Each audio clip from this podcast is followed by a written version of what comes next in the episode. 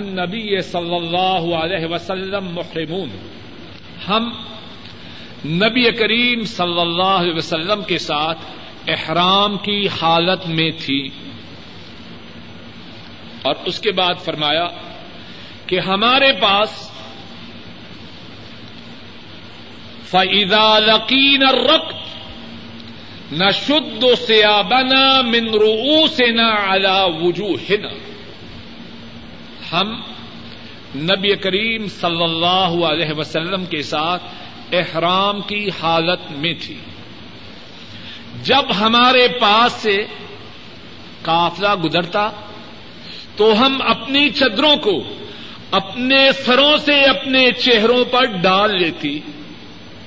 ذرا توجہ سے سنیے اور یاد رکھیے۔ اور حدیث کے الفاظ ہیں۔ فعیدہ لقین رق نہ شد سیابنا من رؤوسنا على وجوہنا جب ہمارے پاس سے کوئی قافلہ گزرتا تو ہم اپنے کپڑوں کو اپنے سروں سے اپنے چہروں پہ ڈال لیتی۔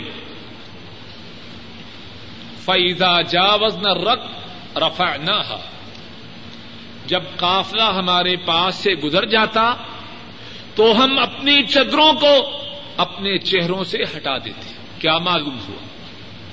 عورتیں اگر غیر محرم مرد ان کے سامنے ہو تو اس صورت میں اپنے چہروں کو ڈھانپ کے رکھے اور اگر راستے میں کوئی غیر محرم مرد نہ ہو تو اس صورت میں جو عورت احرام کی حالت میں ہو وہ اپنے چہرے کو ننگا کرے ایک اور حدیث میں ہے۔ امام حاکم راہ اللہ بیان فرماتے ہیں، حضرت اسما رضی اللہ تعالی عنہا الحمد لله رب العالمين والصلاة والسلام على سيد المرسلين وعلى آله وأصحابه وأهل بيته وأتباعه إلى يوم الدين رب اشرح لي صدري ويسر لي أمري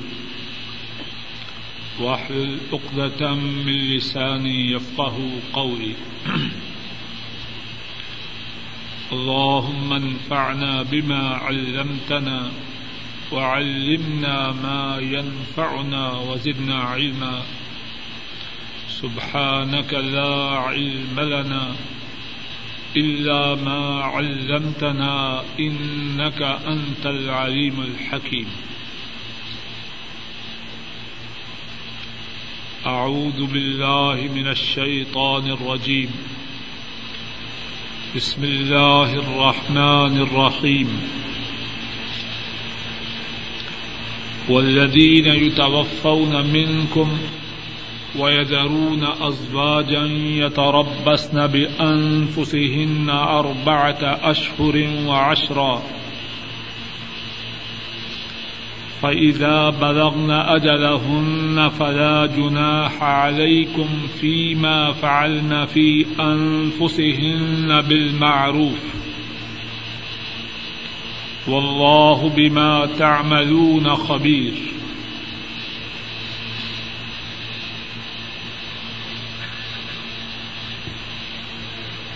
قریب قریب ہو جائے گا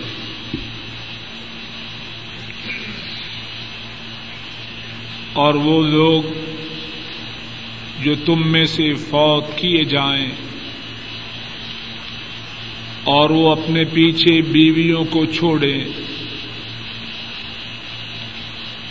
وہ انتظار کریں اپنی جانوں کے ساتھ چار ماہ دس دن۔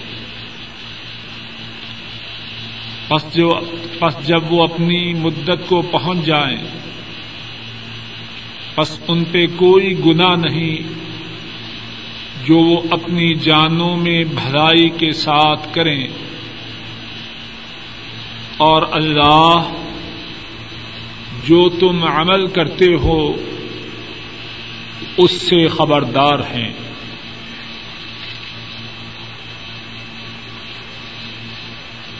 قرآن کریم کی اس آیت کریمہ کی تفسیر گزشتہ درس میں اللہ کی توفیق سے شروع کی گئی اور اس آیت کریمہ کے حوالہ سے جو باتیں گزر چکی ہیں ان میں سے ایک بات یہ تھی کہ قرآن کریم میں دوسرے مقام پر عورت کی عدت ایک سال بیان کی گئی ہے۔ اور اس آیت کریمہ میں عورت کی عدت چار ماہ دس دن بیان کی گئی ہے۔ اور یہ بات بھی بیان کی گئی کہ ایک سال عورت کی عدت والا مسئلہ منسوخ ہو چکا ہے۔ اب مسئلہ یہ ہے، اگر عورت کا خامن فوت ہو جائے، تو اس کی عدت چار ماہ دس دن ہے۔ دوسری بات یہ بیان کی گئی کہ یہ جو چار ماہ دس دن تک عدت ہے، اس میں عورت پر کیا کیا پابندیاں ہیں؟ تو پہلی بات یہ بیان کی گئی کہ اس مدت میں عورت نکاح نہیں کر سکتی۔ دوسری بات یہ بیان کی گئی کہ اس مدت میں عورت زیب و زینت نہ کرے۔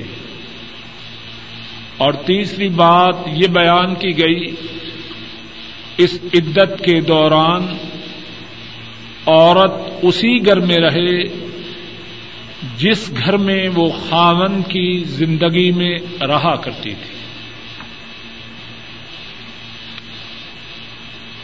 جو باتیں گزشتہ درس میں اللہ کی توفیق سے بیان کی گئی۔ ان میں کچھ اضافات ہیں، ان کے متعلق کچھ اور باتیں ہیں، وہ بھی سن لیجیے ایک بات جو گزشتہ درس ہی سے متعلق ہے، لیکن وہ گزشتہ درس میں بیان نہ کی گئی۔ وہ یہ ہے کہ مسلمان عورتیں اللہ پر ایمان لانے والی عورتیں اللہ کی طرف سے جو عدت ہے، اس کی انتہائی اہتمام سے پابندی کرتی ایک واقعہ اس سلسلہ میں عرض کرتا ہوں اور یہ واقعہ امام مالک راہ اللہ نے اپنی کتاب المعطا میں بیان کیا ہے۔ حضرت نافع راہ اللہ بیان کرتے ہیں۔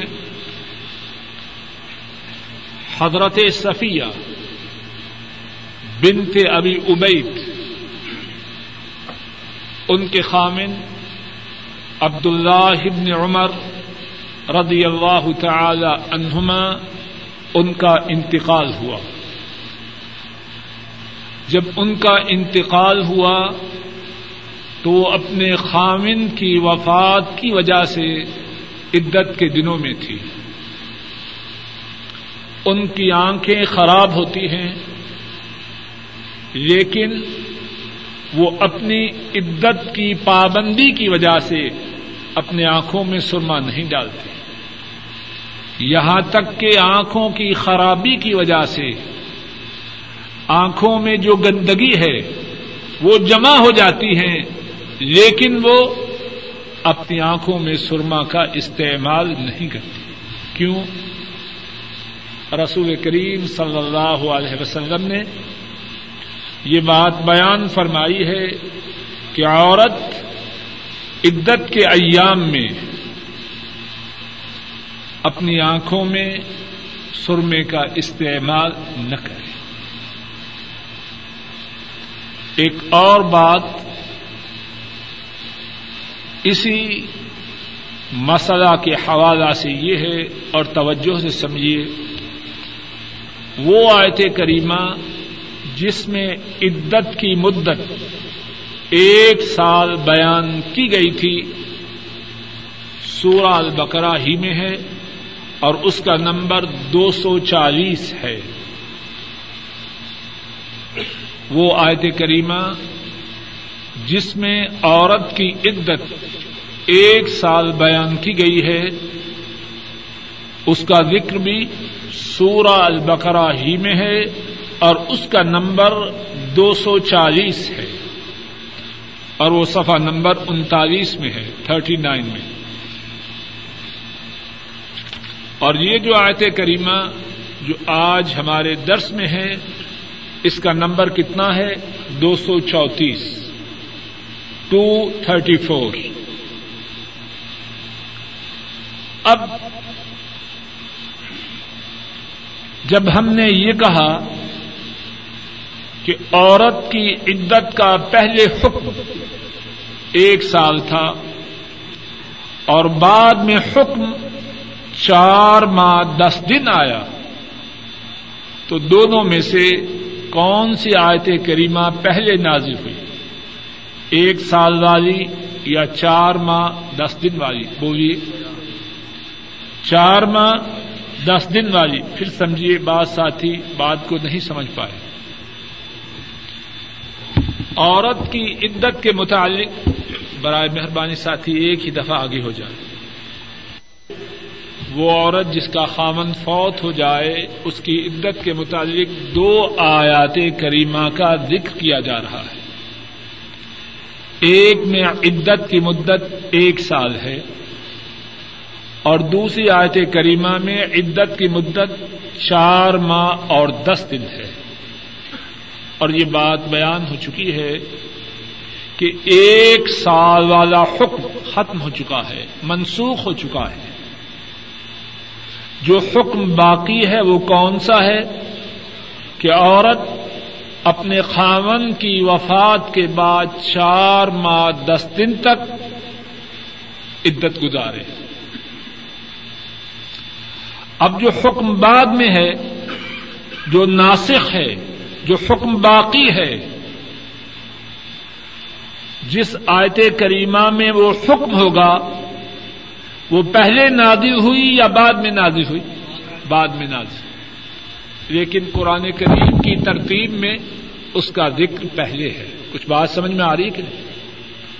قرآن کریم کی ترتیب میں اس کا ذکر پہلے ہے اور اس کا جو نزول ہے، اس کا جو اللہ کی طرف سے نازل ہونا ہے، وہ بعد میں اس سے کیا بات معلوم ہوئی؟ قرآن کریم کی جو یہ ترتیب ہے یہ نزول کے اعتبار سے نہیں۔ قرآن کریم کی یہ ترتیب اس طرح نہیں کہ جو آیت پہلے آئی اس کا ذکر پہلے ہو، جو بعد میں آئی اس کا ذکر بعد میں ہو۔ قرآن کریم کی ترتیب اس طرح نہیں۔ نزول کی ترتیب اور تھی اور اب قرآن کریم کی ترتیب اور ہے۔ اور یہ ترتیب نبی کریم صلی اللہ علیہ وسلم نے اپنی امت کو بتلائی۔ لیکن یہ وہ ترتیب نہیں جس ترتیب سے قرآن کریم کا نزول ہوا۔ بات سمجھ میں آ گئی؟ ایک اور بات اسی آیت کریمہ کے حوالہ سے یہ ہے کہ وہ عورت جس کے پیٹ میں بچہ ہو اور اس کا خامند فوت ہو جائے، اس کی عدت کتنا عرصہ ہے؟ وہ عورت جس کا خامند فوت ہو جائے اور اس کے پیٹ میں خامن کی وفات کے وقت بچہ ہو، اس کی عدت کی مدت کتنی ہے؟ قرآن کریم میں ہے وہ الاط الحمل اجلحن حملہن وہ عورتیں جن کے پیٹ میں بچہ ہو، ان کی عدت تب تک ہے جب تک کہ وہ اپنے بچے کو جنم نہ دے دے۔ کچھ بات سمجھ میں آ رہی ہے کہ نہیں؟ اب آج خامن فوت ہوا۔ اس کے پیٹ میں اللہ کے حکم سے بچہ ہے اور بچہ کی پیداش خامن کے انتقال کے آٹھ ماہ دس دن بعد ہوئی، مثال کے طور پر۔ اب اس کی عدت چار ماہ دس دن ہے یا آٹھ ماہ دس دن ہے؟ آٹھ ماہ دس دن تک۔ دوسری صورت یہ ہے، آج خامن فوت ہوئے۔ کل صبح عورت کے ہاں بچہ پیدا ہوا۔ اس کی عدت کتنی ہے؟ ایک رات۔ بات کو سمجھ لیجیے وہ عورت جس کے پیٹ میں بچہ ہو، اس کی عدت اس کے خامن کی وفات کے بعد تب تک ہے جب تک اس کے ہاں بچہ پیدا نہ ہو جائے۔ صحیح بخاری میں اور صحیح مسلم میں ایک حدیث پاک میں اس بات کی اور زیادہ وضاحت آئی ہے۔ رسول کریم صلی اللہ علیہ وسلم کی ایک صحابیہ حضرت صبح الاسلمیہ رضی اللہ تعالی عنہا ان کے خامد محترم حضرت سعد بن خولا رضی اللہ تعالی عنہ حجت الوداع میں فوت ہوتے ہیں۔ اور جب ان کے شوہر فوت ہوتے ہیں، ان کے خامن فوت ہوتے ہیں، ان کے پیٹ میں بچہ تھا۔ کچھ دن گزرتے ہیں کہ اللہ کے حکم سے حضرت صبح ان کے ہاں بچہ پیدا ہوتا ہے۔ اب نفاس کے دن گزرتے ہیں۔ عورت کی، بچہ کی ولادت کے بعد جو بیماری کے دن ہیں وہ گزرتے ہیں۔ تو حضرت صبح رضی اللہ تعالی عورتوں کے لیے جس زیب و زینت کی اجازت ہے، وہ کرتی ہے۔ حضرت ابو سنابل، ایک صحابی وہ ان کو دیکھتے ہیں تو کہتے ہیں شاید تمہارا ارادہ ہے کہ تمہارا نکاح ہو جائے۔ تمہیں تو اس بات کی اجازت نہیں۔ چار ماہ دس دن تک صبر کرو۔ چار ماہ دس دن تک عدت کے دن گزارو۔ اور بات پہلے گزر چکی ہے کہ عدت کے دنوں میں عورت زیب و زینت کر سکتی ہے کہ نہیں؟ نہیں کر سکتی۔ حضرت صبح خود بیان کرتی ہے کہ جب شام کا وقت ہوا، میں نے اپنے پردے کا ساز و سامان لیا، جس طرح کے مسلمان عورت کا شیوا ہے کہ اپنے گھر سے نکلے۔ اور عدالت عالیہ میں پہنچتی ہے۔ کس کی عدالت عالیہ میں؟ رسول کریم صلی اللہ علیہ وسلم کی عدالت عالیہ میں۔ جا کے سارا ماجرا ٹھیک ٹھیک بیان کرتی ہے۔ رسول کریم صلی اللہ علیہ وسلم بیان فرماتے ہیں کہ ابو سنابل کی بات درست نہیں۔ تمہاری عدت ختم ہو چکی ہے۔ اور تمہیں اب زیب و زینت کی اجازت ہے۔ ظاہر ہے اس زیب و زینت کی جو مسلمان عورت کے لیے عام دنوں میں جائز ہے۔ تو اس آیت کریمہ کے حوالہ سے ایک اور بات کیا بیان کی؟ وہ عورت جس کے پیٹ میں اپنے خامن کی وفات کے وقت بچہ ہو، اس کی عدت کتنی ہے؟ جب تک کہ اس کا بچہ جنم لے۔ اب دیکھیے اس کے بعد آیت کریمہ میں فعیدہ بلغن اجلہن فلا جناح علیکم فیما فعلن فی انفسہن بالمعروف پس جب وہ عورتیں بس جب وہ عورتیں اپنی عدت کو، اپنی اجل کو، اپنی مدت کو پہنچ جائیں تو تم پہ کوئی گنا نہیں۔ اس بارے میں جو وہ عورتیں اپنی جانوں میں کریں بھلائی کے ساتھ۔ آیت کریمہ کے اس حصہ میں ایک سے زیادہ مسئلے ہیں۔ ایک مسئلہ تو یہ ہے کہ جب عورت کی عدت کے ایام ختم ہو جائیں اور وہ کتنے ہیں؟ چار ماہ دستے۔ ان ایام کے ختم ہو جانے پر اگر عورت زیب و زینت کرے، بھلائی کے ساتھ اس پہ کوئی گنا نہیں۔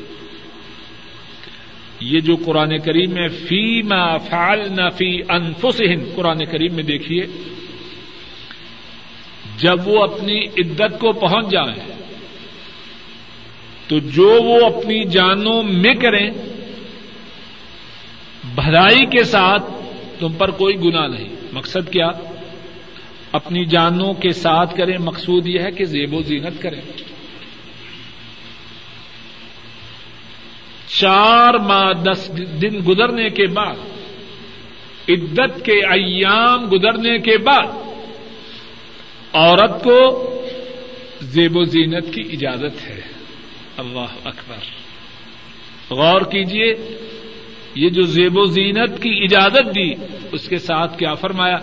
بالمعروف۔ اللہ اکبر۔ عورت زیب و زینت کرے، لیکن کیسے کرے؟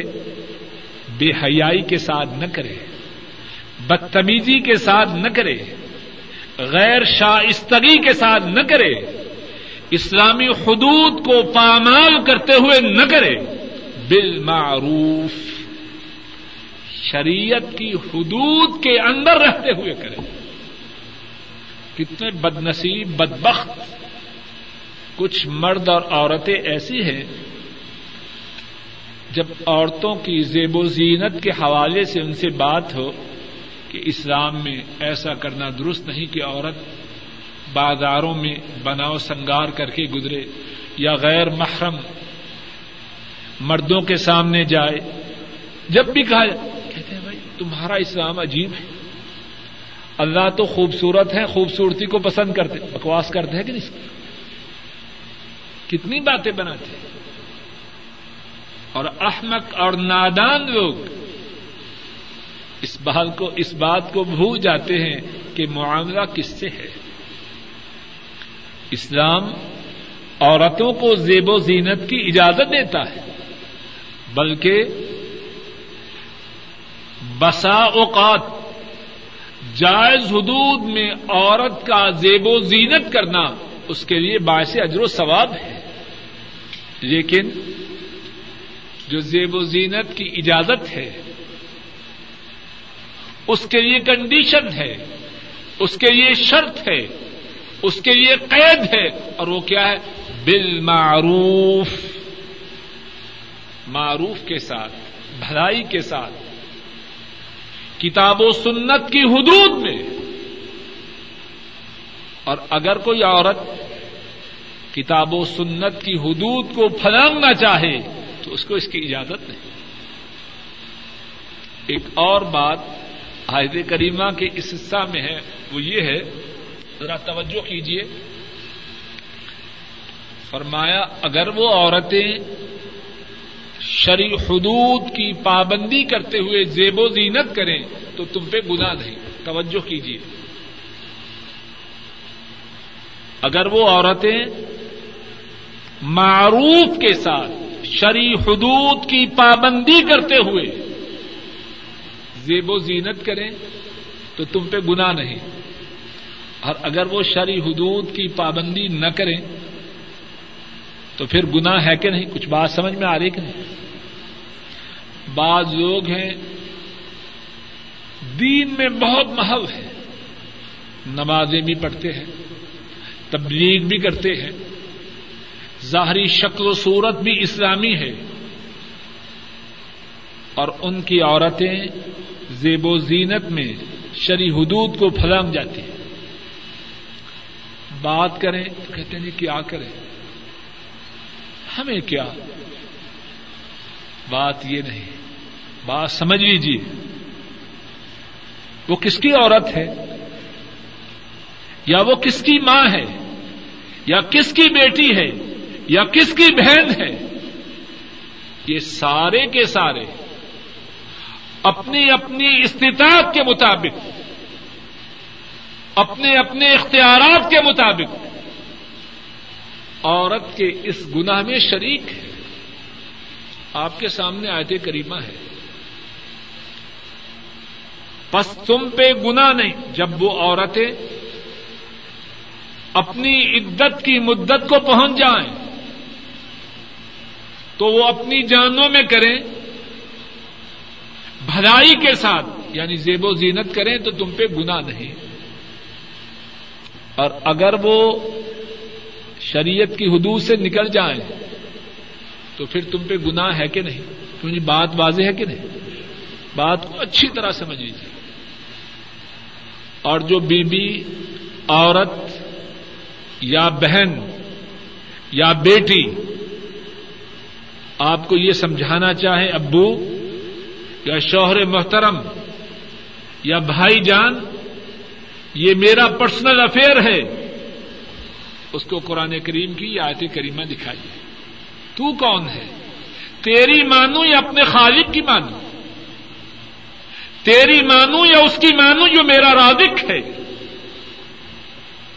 تیری مانو یا اس کی مانو جس کے روبرو کل محشر کے دن جا کے ایک ایک بات کا حساب دینا۔ ہے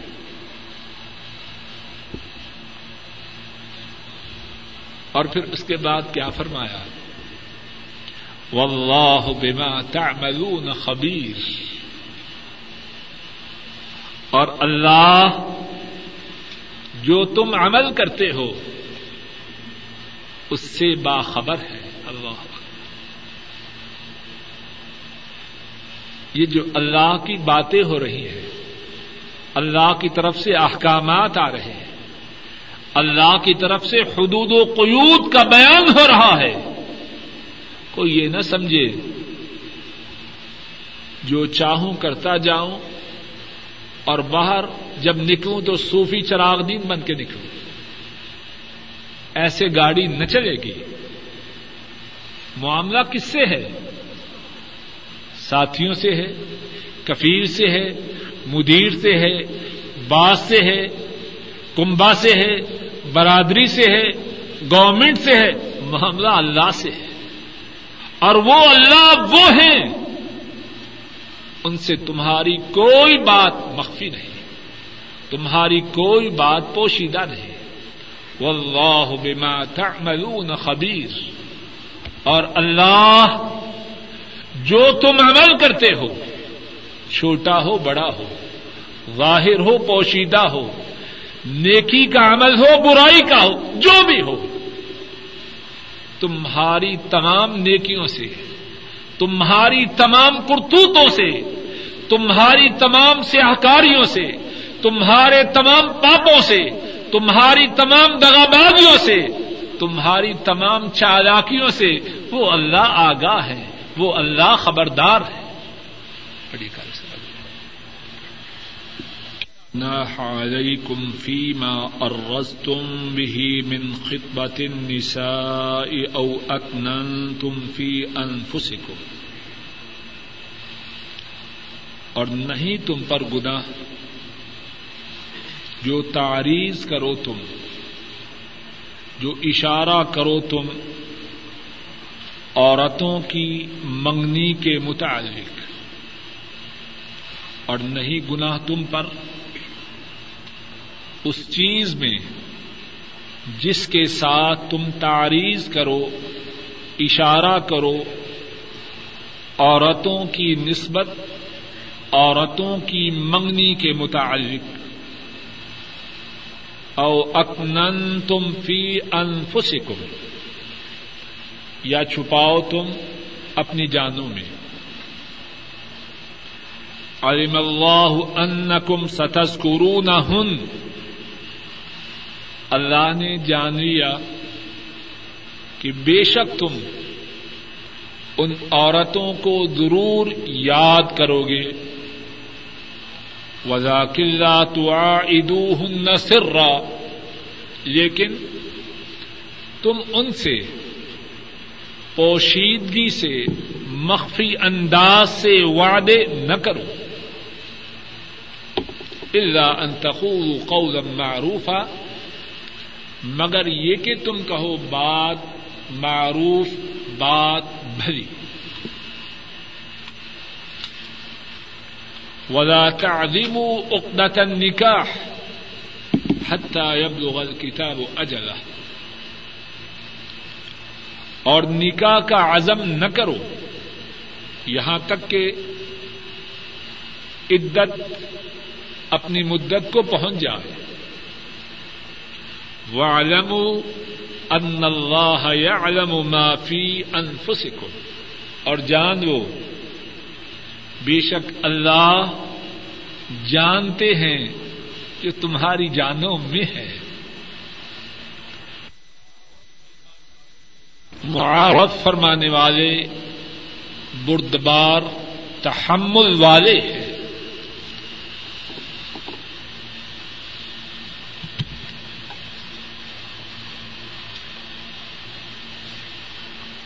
ریما میں کتنی ہی باتیں ہیں۔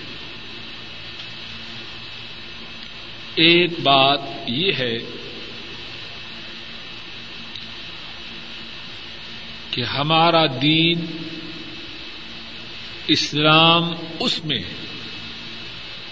ہماری حاجات، ہماری ضروریات، ہماری خواہشات، ہمارے حالات، ان کا خیال رکھا گیا ہے۔ یہ دین کس کے لیے ہے؟ ہمارے لیے۔ اور ہمارے لیے ہونے کا کیا مقصد ہے؟ ہماری خیر خواہی کے لیے،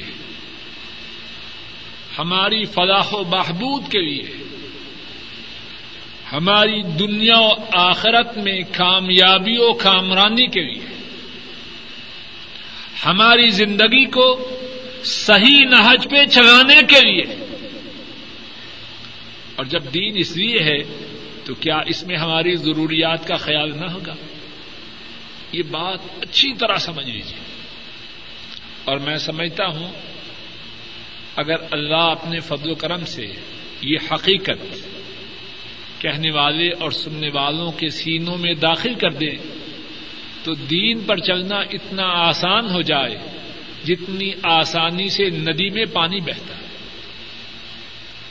لیکن مصیبت یہ ہے کہ بہت سے کہنے والے اور بہت سے سننے والے اس حقیقت سے یا تو غافل ہیں یا اس حقیقت سے آگاہ ہونے کے باوجود انہیں اس حقیقت پر صحیح معنوں میں یقین نہیں۔ بات یہ کہہ رہا ہوں کہ دین ہمارے لیے ہے۔ ہماری زندگی کو صحیح طریقے پہ چلانے کے لیے۔ اور کس نے نازل کیا ہے؟ اللہ نے۔ اور اللہ سے زیادہ ہم کو کوئی جاننے والا ہے اور اللہ سے زیادہ ہمارے ساتھ کوئی خیر خواہی کرنے والا ہے کوئی نہیں۔ اور یہ بات شریعت کے سارے احکام میں ٹپکتی ہے۔ سارے احکام میں نمایاں اور واضح ہے۔ ہم مانے نہ مانے ہماری اپنی خوش قسمتی یا بد قسمتی ہے۔ اب دیکھیے جو مسئلہ بیان ہو رہا ہے۔ عورت عدت میں ہے۔ اب اللہ فرما رہے ہیں، جب عورت عدت میں ہے عبد الجبار صاحب بچوں کو آگے کر دیجیے عدت میں ہے، تو اس آیت کریمہ میں فرمایا، اگر تم عورت کی منگنی عورت سے نسبت کے متعلق اشارہ کر دو یا اس عورت کے متعلق مستقبل میں نکاح کرنا، اپنی جان میں چھپائے رکھو، تو اس میں تم پہ کوئی گنا نہیں۔ عورت کا خامن فوت ہو چکا ہے، یا اسے طلاق ہو چکی ہے۔ عدت میں دن بسر کر رہی ہے۔ فرمایا، اگر اشارے کنائے سے یہ بات ظاہر کر دو کہ تم نکاح کرنا چاہتے ہو، اس عورت سے نسبت کرنا چاہتے ہو، یا اس عورت سے نکاح کی خواہش کو اپنے سینے میں چھپائے رکھو، تو تم پر اس میں کوئی گنا نہیں۔ اور پھر اس کے بعد فرمایا، اللہ جانتے ہیں کہ تم عورتوں کو ضرور یاد کرو گے۔ واہ اکبر۔ جو بات کہنا چاہتا ہوں، اس کا جو شاہد ہے، اس کی جو دلیل ہے اس بات میں۔ مردوں میں عورتوں کی چاہت اور عورتوں میں مردوں کی چاہت موجود ہے۔ اور ہمارا جو دین ہے، وہ حقائق کا انکار نہیں کرتا۔ بس حقائق کو صحیح نہج پہ لاتا ہے۔ ان کو ریگولیٹ کرتا ہے۔ صحیح ان کی آرگنائزیشن ہوتی ہے کہ تغیانی نہ آ جائے، سرکشی نہ آ جائے، حدود کو تجاوز نہ کیا جائے۔ باقی جو انسانی جذبات ہیں، احساسات ہیں، حاجات ہیں، خواہشات ہیں، اسلام ان کا اقرار کرتا ہے اور ان کو پورا کرنے کے لیے ٹھیک ٹھیک رہنمائی کرتا ہے۔ اللہ کیا فرما رہے ہیں؟ عورتوں کا عورتوں کو یاد کرنا اللہ کو پتا تم کرو گے۔ مردوں کی طبیعت میں۔ ہے اور اجازت دی کہ عدت کے ایام میں عورتوں سے نسبت کے متعلق کنایا اشارہ سے بات کرو۔ یا اپنے دل میں یہ بات رکھو۔ اس پر اللہ کی طرف سے تمہیں کوئی گرفت نہیں۔ ہے ہماری خواہشات کا خیال کہ نہیں؟ بولیے۔ اب، لیکن خواہشات کا خیال تو ہے، لیکن تغیانی کی اجازت نہیں۔ سرکشی کی اجازت نہیں کہ تغیانی میں بربادی ہے۔ سرکشی میں ہلاکت ہے۔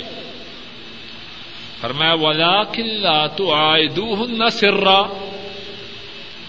لیکن ایسا نہ کرو کہ ادھر عورت عدت میں ہے اور ادھر تم چپکے چپکے سے، مخفی انداز سے، چوری چوری، رات کی تاریخی میں یا دن میں لوگوں کی غفلت میں اس سے معاہدات ہو رہے ہیں۔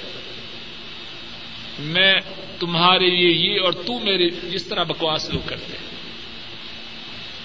ولا کلّا تو نسرا دیکھیے، قرآن کریم میں تغیانی کی جو باتیں ہیں اور لوگوں میں موجود ہے اس کی بھی کتنے عمدہ انداز سے تصویر کشی کی گئی ہے۔ ولا کلّا تو نسرا چپکے سے، ان عورتوں سے وعدے نہ کرو۔ یہ جو چپکے سے گفتگو ہوتی ہے، پھر اس کے نتیجے میں کیا کچھ ہوتا ہے؟ نکاح سے پہلے ہی بربادیاں ہوتی ہیں۔ اور لوگ ظالم مانتے نہیں، لیکن جب بربادیاں ہوتی ہیں تو پھر چیختے ہیں۔ اور جب کھیتی جان، کھیتی پرندے چک جائیں، کھا جائیں، تو پھر پچھتانے سے کیا فائدہ؟ ولا کلّا تو سرا، چپکے سے وعدے نہ کرو۔ ایران تک وہ قوم معروف ہاں جو بھری بھری بات ہے، اچھے انداز کی بات ہے، حدود الہیہ کی پاسداری کرتے ہوئے بات ہے، وہ بات کر گزرو، اشارے سے کنارے سے۔ لیکن چپکے سے نشستیں ہو رہی ہیں لمبی لمبی میٹنگیں ہو رہی ہیں، ان میں خیر نہیں۔ اور پھر کیا فرمایا؟ ولا تعظیم و اقدت نکاح حتى يبلغ الكتاب اجلہ اور اسی مقام سے ان شاء اللہ عزیز آئندہ درس کی ابتدا کریں گے۔ ولا تعظیم و اقدت نکاح حتى يبلغ الكتاب اجلہ اے اللہ، اپنے فضل و کرم سے کہنے والے اور سننے والوں کے تمام گناہوں کو معاف فرما۔ اے اللہ، اپنے فضل و کرم سے اپنے دین اسلام کے مطابق ہماری ساری زندگیوں کو بنا دے۔ اے اللہ، قرآن کریم کے پڑھنے والے، قرآن کریم کے سمجھنے والے، قرآن کریم کے سمجھانے والے، قرآن کریم پر عمل کرنے والے قرآن کریم کی نشر و اشاعت کرنے والے ہم سب بن جائیں اے اللہ، ہمیں بھی ایسے کر اور ہماری اولادوں کو بھی ایسے کر۔ اے اللہ، اپنے فضل و کرم سے ہمارے تمام گناہوں کو معاف فرما۔ اے اللہ، ہمارے بوڑھے ماں باپ پہ رحم فرما۔ اے اللہ، ہمارے بوڑھے ماں باپ کی پریشانیوں کو دور فرما۔ اے اللہ، ہمارے بوڑھے ماں باپ کی پریشانیوں کو دور فرما۔ اے اللہ ان کی بیماریوں کو دور فرما۔ اے اللہ، ہمارے بوڑھے ماں باپ کی بیماریوں کو دور فرما۔ اے اللہ، ہمارے بوڑھے ماں باپ کی نیک حاجات کو پورا فرما۔ اے اللہ، انہیں ایمان والی، عافیت والی، صحت و تندرستی والی زندگی عطا فرما۔ اے اللہ، ہمارے جو بزرگ، ہمارے جو و قاری فوت ہو چکے ہیں، اے اللہ، ان کے گناہوں کو معاف فرما۔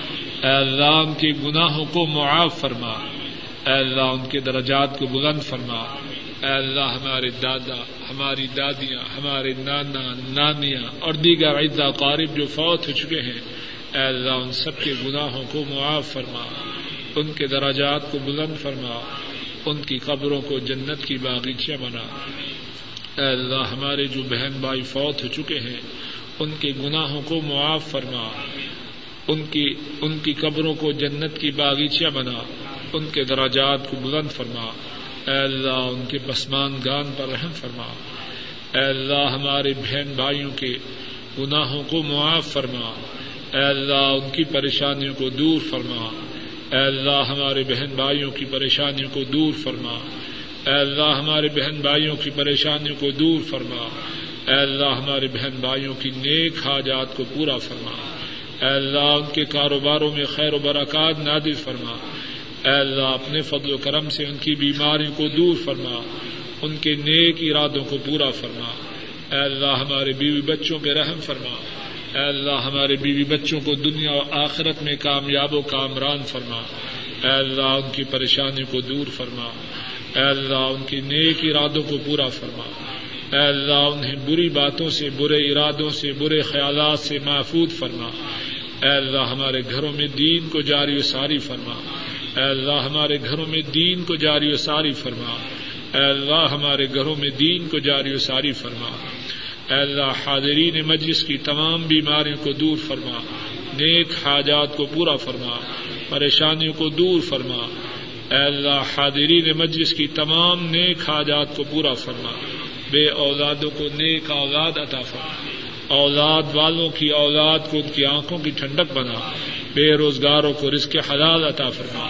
اور جنہیں آپ، جن کو آپ نے رزق عطا فرمایا ہے، اپنے فضل و کرم سے انہیں اس بات کی توفیق عطا فرما کہ وہ رزق کو اس طرح استعمال کریں، جس طرح استعمال کرنے سے آپ راضی ہوں۔ اے اللہ، اپنے فضل و کرم سے ہمیں اس بات سے محفوظ فرما کہ ہم کسی پر معمولی سے معمولی بھی ظلم کریں۔ اور اے اللہ شریر و حاصلوں کے شرور و فتن سے، ان کے ظلم سے، ان کی تقریب سے محفوظ فرما۔ اے اللہ شریر و حاصدوں کے شرور و فتن سے محفوظ فرما۔ اے اللہ کائنات کے تمام مزوم مسلمانوں کی مدد فرما۔ اے اللہ بوسنا ہرسک فلسطین، کشمیر، ہند ایریٹیریا صومال، حبشہ، فلپائن اے اللہ کائنات میں جہاں کہیں مظلوم مسلمان ہیں ان کی مدد فرما۔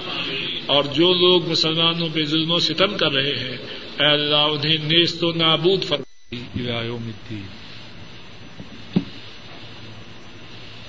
رب اشرح لي صدري ويسر لي امري واحلل عقدة من لساني يفقه قولي. اللهم انفعنا بما علمتنا وعلمنا ما ينفعنا وزدنا علما. سبحانك لا علم لنا إلا ما علمتنا إنك أنت العليم الحكيم. أعوذ بالله من الشيطان الرجيم.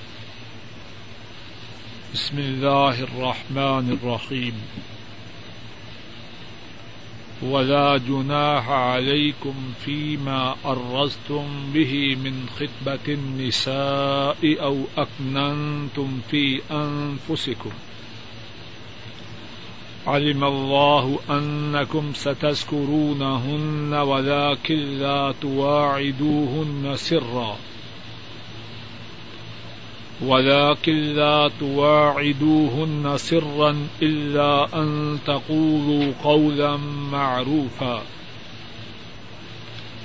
ولا تعظموا عقدة النكاح حتى يبلغ الكتاب أجله واعلموا أن الله يعلم ما في أنفسكم فاحذروه واعلموا ان اللہ غفور حلیم۔ اور نہیں گناہ تم پر۔ اس بارے میں جو تم تعریض کرو، عورتوں کی منگنی کے بارے میں، یا تم اپنی جانوں میں چھپاؤ۔ اللہ نے جان لیا کہ بے شک تم ان عورتوں کو یاد کرو گے۔ لیکن تم مخفی انداز سے ان سے وعدہ نہ کرو، مگر یہ کہ کہو تم بات بھلائی کی۔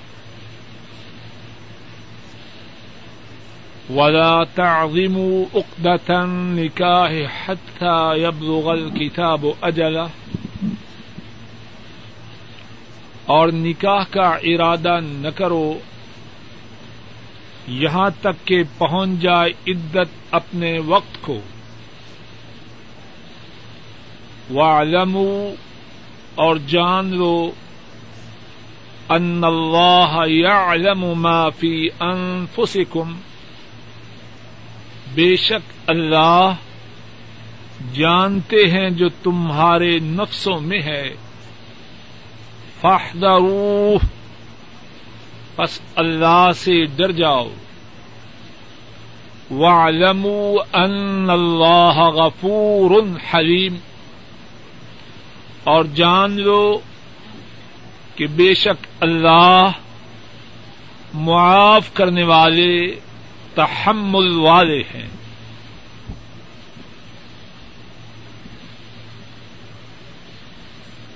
اس آیت کریمہ کے متعلق اللہ کی توفیق سے گفتگو کی ابتدا گزشتہ درس میں ہوئی اور بات گزشتہ درس میں اللہ کی توفیق سے یہاں تک پہنچی تھی کہ عورتوں سے مخفی انداز میں وعدہ نہ کرو، مگر یہ کہ کہو تم بات بھلائی کی۔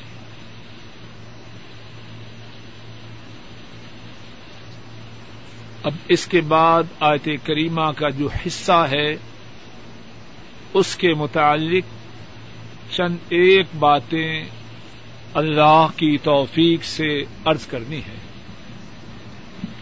پہلی بات یہ ہے، ولا تعظموا عقدة النكاح حتى يبلغ الكتاب اجلہ اور نکاح کا ارادہ نہ کرو، یہاں تک کہ عدت اپنے وقت کو پہنچ جائے۔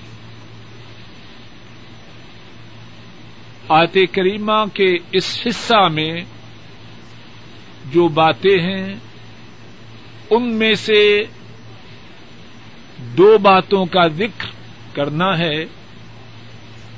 پہلی بات یہ ہے کہ وہ عورت جس کا خامن فوت ہو چکا ہے اور جس کی عدت چار ماہ دس دن ہے،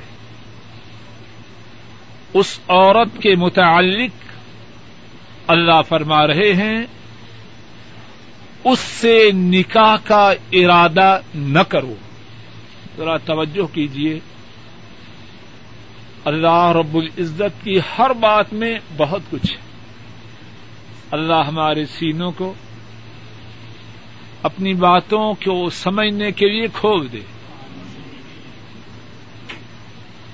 پھر ارض کرتا ہوں کیا بات ہو رہی ہے کہ وہ عورتیں جو عدت کے دن بسر کر رہی ہیں، ان سے نکاح کا عزم، نکاح کا ارادہ نہ کرو۔ کچھ بات سمجھ میں آئی؟ اصل بات کیا ہے کہ ان سے نکاح نہ کرو۔ لیکن اللہ کیا فرما رہے ہیں؟ نکاح کرنا تو دور کی بات ہے۔ تم ان سے نکاح کا ارادہ بھی نہ کرو۔ اللہ اکبر۔ کتنی کرم نوازی ہے اللہ کی اپنے بدوں پر۔ کاش کہ ہم اس بات کو سمجھ جائیں اور اپنی زندگی میں جاری و ساری کر لیں جس کام سے روکا ہے، کام تو ابھی دور ہے۔ فرمایا، اس کام کا ارادہ اور عزم بھی نہ کرو۔ اور جو اس کام کے ارادے سے دور رہے، پھر وہ کام کرے گا۔ جس منزل کی طرف جانا نہیں، اس ارادے، اس منزل کی طرف جو راہ ہے، اس پہ کیوں چل رہے؟ لیکن عام طور پر بہت سے لوگوں کی کیفیت کیا ہے؟ کہتے ہیں، ٹھیک ہے۔ میرا کوئی برا ارادہ نہیں، برا کام کرنے کا کوئی عزم نہیں، لیکن اسی راہ پہ چل رہا ہے۔ سمجھائیں ٹوکے روکے کہتے ہیں، ٹھیک ہے۔ میں آپ سے متفق ہوں۔ تو خاک متفق ہے۔ راہ تو نے وہی اختیار کی ہے جو اس بات کی طرف لے جائے۔ جو بات اللہ نے حرام کی ہے۔ مثال ذرا بات سمجھیے۔ ایک شخص ہے، غیر محرم عورتوں کے چہروں کو دیکھ رہا ہے۔ ان سے گفتگو کر رہا ہے۔ مذاق کر رہا ہے، چھیڑ چھاڑ کر رہا ہے۔ چھو رہا ہے۔ روکا جائے۔ میرا اللہ کی قسم، میرا کوئی ارادہ برائی کا تو نہیں۔ اے ظالم، کیا بک رہا ہے؟ تو کس راہ پہ چل رہا ہے؟ اگر تیرا برائی کا، برائی کرنے کا ارادہ نہیں، تو اس راہ پہ کیوں چل رہا ہے؟ نہیں، یہ تو میری باجی ہے۔ میری انٹی ہے۔ معلوم نہیں کیا کیا بکواس کرتے۔ اور ارادہ ہے حرام تک پہنچانے کا۔ اور کہتے ہیں نہیں۔ اللہ رب العزت جو انسانوں کے خالق ہیں اور انسان جو ظاہر کرتے ہیں اس سے بھی آگاہ ہیں۔ اور انسان جو چھپاتے ہیں ان سے بھی باخبر ہے انہوں نے جب برے اعمال سے روکا تو اعمال تو دور کی بات ہے۔ اس کے جو مقدمات ہیں، اس سے بھی روک دیا۔ قرآن کریم میں بدکاری ہی کے متعلق، زنا ہی کے متعلق فرمایا، ولا تقرب الدین زنا کے قریب بھی نہ بھٹکو۔ یہ نہیں کہا کہ زنا نہ کرو۔ اس سے پہلے، ولا تقرب الزنا۔ زنا کے قریب بھی نہ جاؤ۔ جو راہ بدکاری کا ہے، تم اس پہ چلتے ہی کیوں؟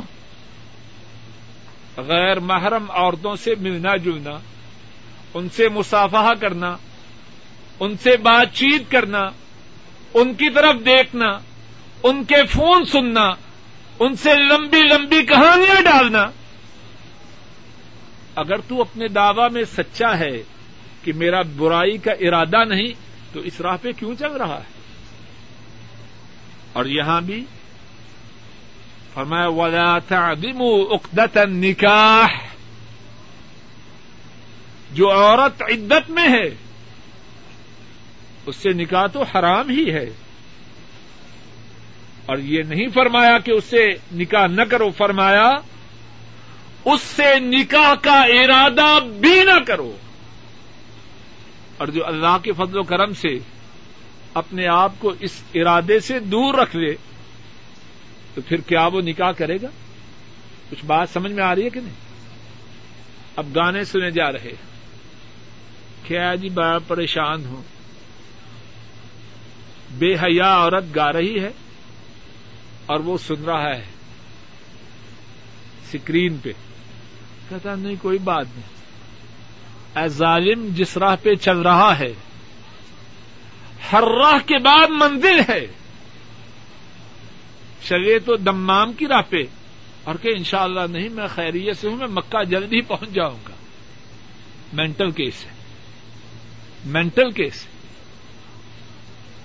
جو دمام کی راہ پہ چلا ہے، پہنچے گا تو دمام پہنچے گا۔ جو مکہ کی راہ پہ چلا ہے، اللہ کے فضل و کرم سے توقع ہے، مکہ پہنچے گا۔ سنے تو گانے۔ مقدمات تو ہوں سارے برائی کے۔ اور کہیں نہیں جی میرا دامن بڑا پاک ہے۔ میرے سینے میں ایمان بڑا مضبوط ہے، بکواس ہے۔ اور یہ بات اسلام کی روح کے منافی ہے۔ ولا تعدیم و اقدت نکاح نکاح عدت میں عورت سے کرنا حرام ہے۔ تو اسی پہ اکتفا نہیں کیا کہ نکاح نہ کرو، فرمایا کہ اس سے نکاح کا ارادہ بھی نہ کرو۔ ہاں جب عدت کے دن پورے ہو جائیں چار ماہ، دس دن گزر جائیں، تو پھر نکاح کی اجازت ہے۔ ایک اور بات جو آیت کریمہ کے اسی حصہ میں ہے، وہ یہ ہے کہ شاید کوئی یہ سوال کرے کہ ٹھیک ہے عورت سے اتنا لمبا عرصہ اس دیواجی تعلقات نہ ہوں۔ اگر نکاح ہو جائے تو کیا حرج ہے؟ بات سمجھ میں آ رہی ہے کہ نہیں؟ خامن مر گیا۔ اب عدت کے دن ہیں چار ماہ، دس دن۔ ٹھیک ہے، اگر کوئی شخص یہ کہے کہ عدت کے دن چار ماہ، دس دن ہے ٹھیک ہے، اتنی دیر اس دیواجی تعلقات نہ ہو رخصتی نہ ہو نکاح ہو جائے تو بڑی بات ہے تاکہ عورت جس کا شوہر فوت ہو چکا ہے، اسے تسلی ہو جائے۔ اگر کوئی اس قسم کی بات بنائے، تو اس کے لیے بھی اس آیت کریمہ میں درس ہے، سبق ہے۔ کیا ہے وہ؟ عورت سے اس دیواجی تعلقات، اس شدت میں کرنا حرام ہے۔ اب جب نکاح ہو جائے گا تو اس دیواجی تعلقات کے قائم کرنے میں رغبت بڑھے گی یا کم ہوگی؟ کچھ بات سمجھ میں آ رہی ہے کہ نہیں؟ جواب دیجیے جب نکاح ہو جائے، ایجاب و قبول ہو جائے میرج کانٹریکٹ ہو جائے، اب اس دیواجی تعلقات سے رکنا مشکل ہے یا آسان ہے؟ بہت مشکل ہے۔ اللہ اپنے بندوں کو مشکل میں نہیں ڈالتے۔ جب اس دیواجی تعلقات حرام ہیں، تو نکاح کر کے اپنے آپ کو ازباش میں ڈالنے کی کیا ضرورت ہے؟ کتنی شفقت ہے انسانوں پہ۔ کچھ بات سمجھ میں آ رہی۔ اور بعض لوگ جن کی قسمت کھوٹی ہوتی ہے، جو بد نصیب ہوتے ہیں، وہ بجائے شریعت کی اس شفقت کو تنگی کا نام دیتے ہیں۔ میں چاہتا ہوں کہ بات اچھی طرح سمجھ میں آ جائے۔ اسلام نے حکم دیا کہ مرد غیر محرم عورت کے ساتھ تنہائی میں نہ ہو۔ تنہائی میں نہ ہو۔ کیوں نہ ہو؟ جو شہوانی جذبات ہیں زیادہ بڑھکیں گے۔ اب تنہائی ہے۔ وہاں کوئی تیسرا نہیں سوائے اللہ کے، یا پھر شیطان ہے۔ تو بچنا مشکل ہوگا یا آسان ہوگا؟ جواب دیجیے۔ تو پہلے سے ہی فرمایا کہ غیر محرم عورت کے ساتھ خلوت اختیار نہ کر۔ جس کا انجام خطرناک ہے، اس وادی میں کیوں گس رہا ہے؟ پہلے ہی سے دور ہو جا۔ اور پھر اس کے بعد فرمایا وَاعْلَمُوا أَنَّ اللَّهَ يَعْلَمُ مَا فِي أَنفُسِكُمْ اب یہ جو احکامات دیے جا رہے ہیں، ممکن ہے کوئی شخص انسانوں کی نظر بچا کر وہ سب کچھ کر گزرے جس سے روکا گیا۔ عورت سے چپکے چپکے سے وعدے ہو جائیں۔ نکاح کا ارادہ ہو جائے، جن جن باتوں سے روکا گیا وہ کر گزرے۔ تو فرمایا وَاعْلَمُ أَنَّ اللَّهَ يَعْلَمُ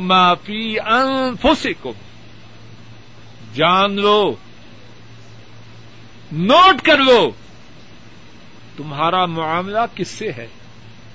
اللہ سے ہے۔ اور اللہ وہ ہیں جو تم اپنے نفسوں میں چھپا کے رکھتے ہو، وہ اس کو بھی جانتے ہیں۔ اب بات کو چھپانے سے بات چھپ نہ پائے گی۔ معاملہ علیم سے ہے، خبیر سے ہے، بصیر سے ہے۔ علیم و بذات صدور سے ہے۔ بات چھپائے نہ چھپے گی۔ ساتھی، قریب ہو جائے۔ اندر آ جائے۔ اللہ يعلم ما في انفسكم فاحذروا اور جان لو، بے شک اللہ جانتے ہیں اس چیز کو جو تمہاری جانوں میں ہے۔ فاحذروا بس اللہ سے ڈر جاؤ۔ اللہ کی اس بات میں بھی ہمارے لیے شفقت ہے۔ ہم پر اللہ کی کرم نوازی ہے۔ بجائے اس کے غلطی کریں اور سزا پائیں، پہلے ہی سے بتلا دیا۔ معاملہ اللہ سے ہے۔ اور اللہ جانتے ہیں اس چیز کو بھی جو تم اپنی جانوں میں چھپا کے رکھتے ہو۔ اب اللہ کے احکامات کو توڑتے وقت اللہ سے ڈر جاؤ۔ قرآن کریم میں ایک دوسرے مقام پہ فرمایا وہ حدر حکم اللہ نفسا و اللہ رعف بالعباد۔ اللہ تمہیں اپنے آپ سے ڈراتے ہیں۔ اور اس کے بعد کیا فرمایا؟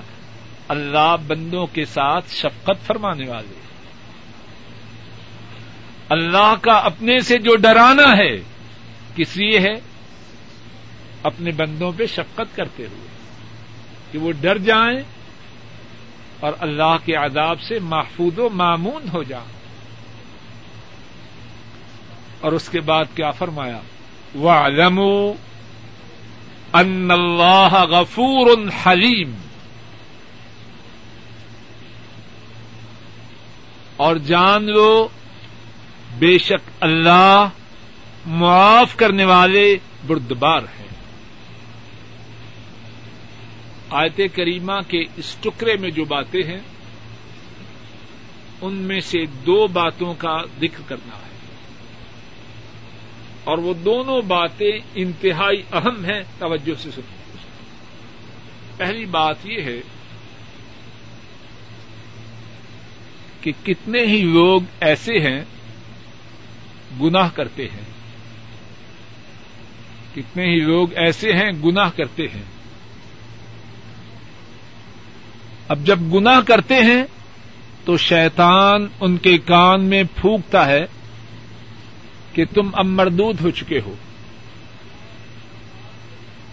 اللہ کے دربار سے دور کیے جا چکے ہو۔ اب اور گناہ کرو۔ اب اور گناہ کرو۔ حتیٰ کہ ان کا بیڑا مکمل طور پہ غرق کر دیتا ہے۔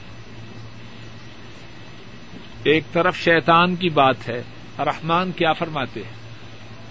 وَعْلَمُوا أَنَّ اللَّهَ غَفُورٌ حَلِيمٌ۔ ہم نے جو احکامات دیے، چاہیے تو یہ ہے کہ ابتدا ہی سے انسان ان احکامات کی پابندی کرے۔ اور اگر گنا ہو جائے، عدت میں، نکاح میں، بات چیت میں، جتنے احکامات ہیں، اگر ان میں حکم عدولی ہو جائے، اللہ کی نافرمانی ہو جائے اب اللہ کی رحمت سے نا امید نہ ہو جائے۔ ایک گناہ کو دس گنا کرنے کا سبب نہ بنائے۔ وعلم ان اللہ غفور۔ ایک گنا ہو گیا، اب کیا کرے؟ اللہ کے حضور جھک جائے۔ اللہ سے اپنے گناہوں کی معافی کا سوال کرے۔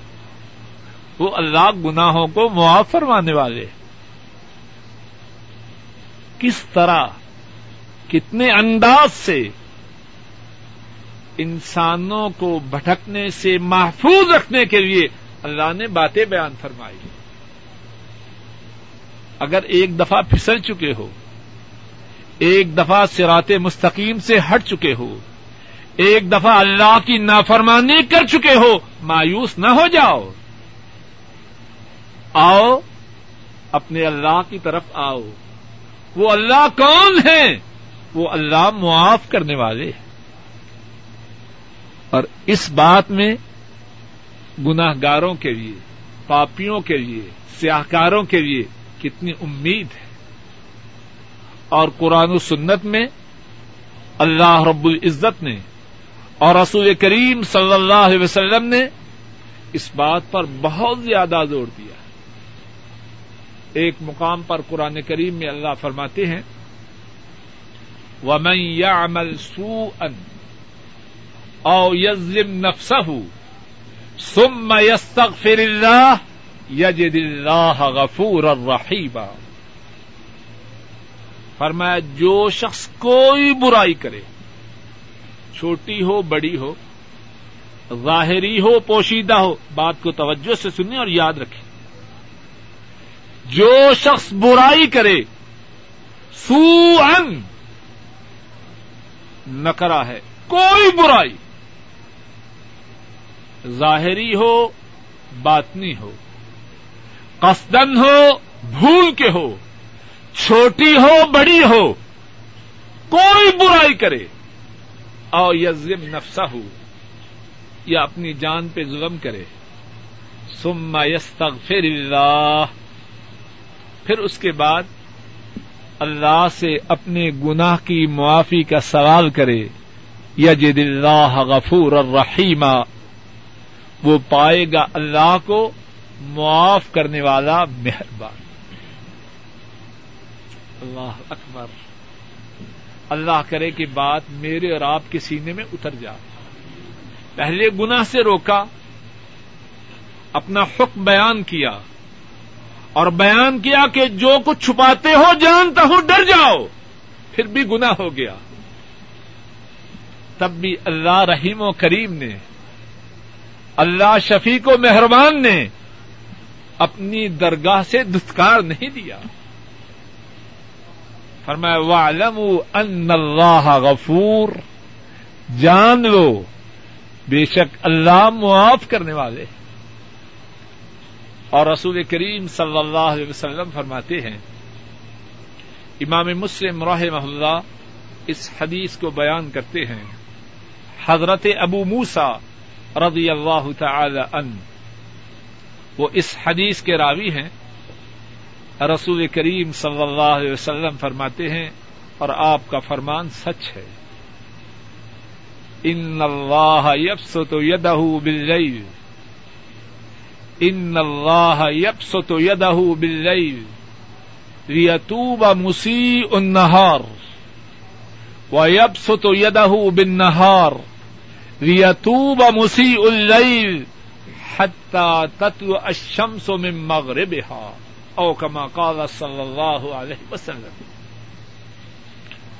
رسول کریم صلی اللہ علیہ وسلم فرماتے ہیں کہ اللہ رات کو اپنا ہاتھ پھیلاتے ہیں۔ کس لیے خیرات مانگتے ہیں اور وہ محتاج ہے ہماری خیرات کے۔ نہیں۔ اللہ اکبر۔ فرمایا، بے شک اللہ رات کو اپنا ہاتھ پھیلاتے ہیں تاکہ دن کو جس نے پاپ کمائے ہیں، دن کو جس نے برائیاں کی ہیں وہ اللہ کے حدور جھک جائے اور اللہ سے اپنے گناہوں کی توبہ کا سوال کر۔ اور فرمایا، دن کو بھی اللہ اپنے ہاتھ کو پھیلاتے ہیں، تاکہ جس نے رات کی تاریکیوں میں اپنے دامن کو گناہوں سے داغدار کیا، وہ اللہ سے اپنے گناہوں کو معاف کروا لے۔ اور فرمایا، یہ اللہ کا، اللہ کی یہ سنت، اللہ کی طرف سے یہ عنایت ایک دن نہیں، دو دن نہیں، ہمیشہ ہمیشہ۔ جب تک سورج مشرق سے طلوع ہو رہا ہے اور مغرب میں طلوع ہو رہا ہے، اللہ کی یہ سنت جاری ہے۔ ہاں جب وہ وقت آ جائے گا کہ سورج بجائے مشرق کے مغرب سے نکلے گا تب توبہ کا دروازہ بند ہو جائے۔ ایک اور حدیث پاک میں ہے۔ امام امام احمد رحمہ اللہ بیان فرماتے ہیں۔ حضرت انس رضی اللہ تعالی ان اس حدیث کو روایت کرتے ہیں۔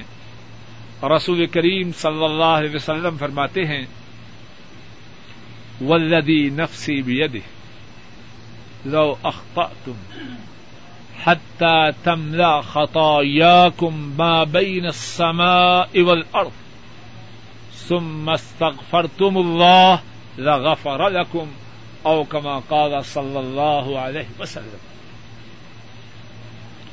رسول کریم صلی اللہ علیہ وسلم فرماتے ہیں، اس ذات کی قسم جس کے ہاتھ میں میری جان ہے، کون قسم کھا رہا ہے؟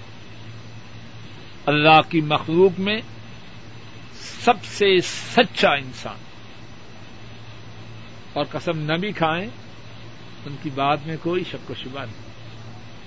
لیکن امت کے دل و دماغ میں بات کو راسخ کرنے کے لیے، امت کے دل و دماغ میں بات کو اتارنے کے لیے قسم کھا کے ارشاد فرما رہے ہیں۔ اس ذات کی قسم جس کے ہاتھ میں میری جان ہے اگر تم گناہ کرو اور اتنے زیادہ گناہ کرو کہ تمہارے گناہوں کی وجہ سے آسمان اور زمین کے درمیان جو خلا ہے، وہ تمہارے گناہوں کی کثرت کی وجہ سے بھر جائے۔ اتنے زیادہ گناہ کرو۔ اور پھر تم اللہ سے اپنے گناہوں کی معافی کا سوال کرو۔ اللہ تمہارے گناہوں کو معاف کر دے۔ اس آیت کریمہ میں کیا فرمایا؟ ان اللہ غفور حلیم اگر غلطی ہو چکی ہے، کوتاہی ہو چکی ہے، گناہ کا ارتقاب ہو چکا ہے، پاپ ہو چکا ہے، مایوس نہ ہو جاؤ۔ آؤ، اللہ کے حضور جک جاؤ۔ سچے دل سے اپنے گناہوں پہ ندامت کے آنسو بہاؤ، اللہ تمہارے گناہوں کو معاف کر دے۔ آیت کریمہ کے اس ٹکڑا میں ایک اور بات ہے، اور وہ بات بھی بڑی ضروری ہے۔ فرمایا وَعْلَمُوا أَنَّ اللَّهَ غَفُورٌ حَلِيمٌ۔ اور جان لو بے شک اللہ معاف کرنے والے بردبار ہیں، تحمل والے ہیں۔ کیا مقصد؟ توجہ سے سنیے یہ آیت کریمہ کے اختتام میں جو یہ حلیم ہے، کیوں فرمایا؟ اللہ کی باتوں کی جو حکمت ہے، وہ اللہ ہی جانے۔ لیکن جو بات یہاں معلوم ہوتی ہے واللہ اعلم بالصواب وہ یہ ہے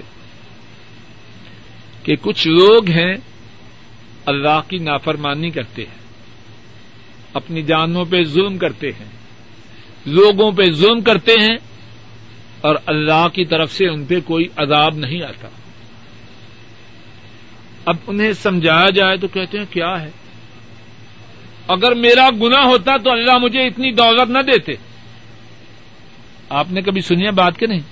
کیوں جی؟ کہتے ہیں، اگر میرا اللہ مجھ پہ ناراض ہوتا، تو مجھے اتنے اتنے جوان بچے عطا نہ کرتا۔ اتنی میری فیکٹری چل رہی ہے، اتنی اچھی میرا، اتنا اچھا میرا جاب ہے۔ اس کا مقصد یہ ہے، میرا اللہ مجھ پہ راضی ہے۔ جاؤ جاؤ، تم کہاں کے مولوی صاحب آئے؟ کہتے ہیں کہ نہیں ایسے؟ اس ہونے کی وجہ سے کوئی اپنے بارے میں خوش فہمی میں مبتلا نہ ہو جائے کہ میں نے گناہ کیا، پاپ کیا یا کسی پہ ظلم کیا، اور پھر اس کے باوجود ابھی تک اللہ کی گرفت میں نہیں آیا، تو یہ سمجھوں کہ میں تو بڑا پاک باز ہوں۔ میں تو بڑا متقی و پارسا ہوں۔ نہیں، یہ نہ سمجھے۔ کیوں؟ اللہ حلیم ہے اللہ بردبار ہیں۔ کتنے ہی دفعہ ہم انسان انتہائی شدید عذاب کے مستحق ہوتے ہیں، لیکن اللہ اپنی حکمت سے عذاب کو مؤخر رکھتے ہیں۔ اور پھر جب اللہ کی گرفت آتی ہے تو بڑی سخت آتی ہے۔ کسی کے نعمتوں میں ہونے کا یہ مقصد نہیں کہ ضرور ہی اللہ اس پہ راضی ہوگا۔ معلوم نہیں کہ اللہ کی طرف سے ڈھیل ہو۔ سورہ النحل کو ذرا نکالیے اور اسی بات کو سمجھنے کی اللہ کی توفیق سے کوشش کیجیے۔ نحل آیت نمبر اکسٹھ۔ To seventy three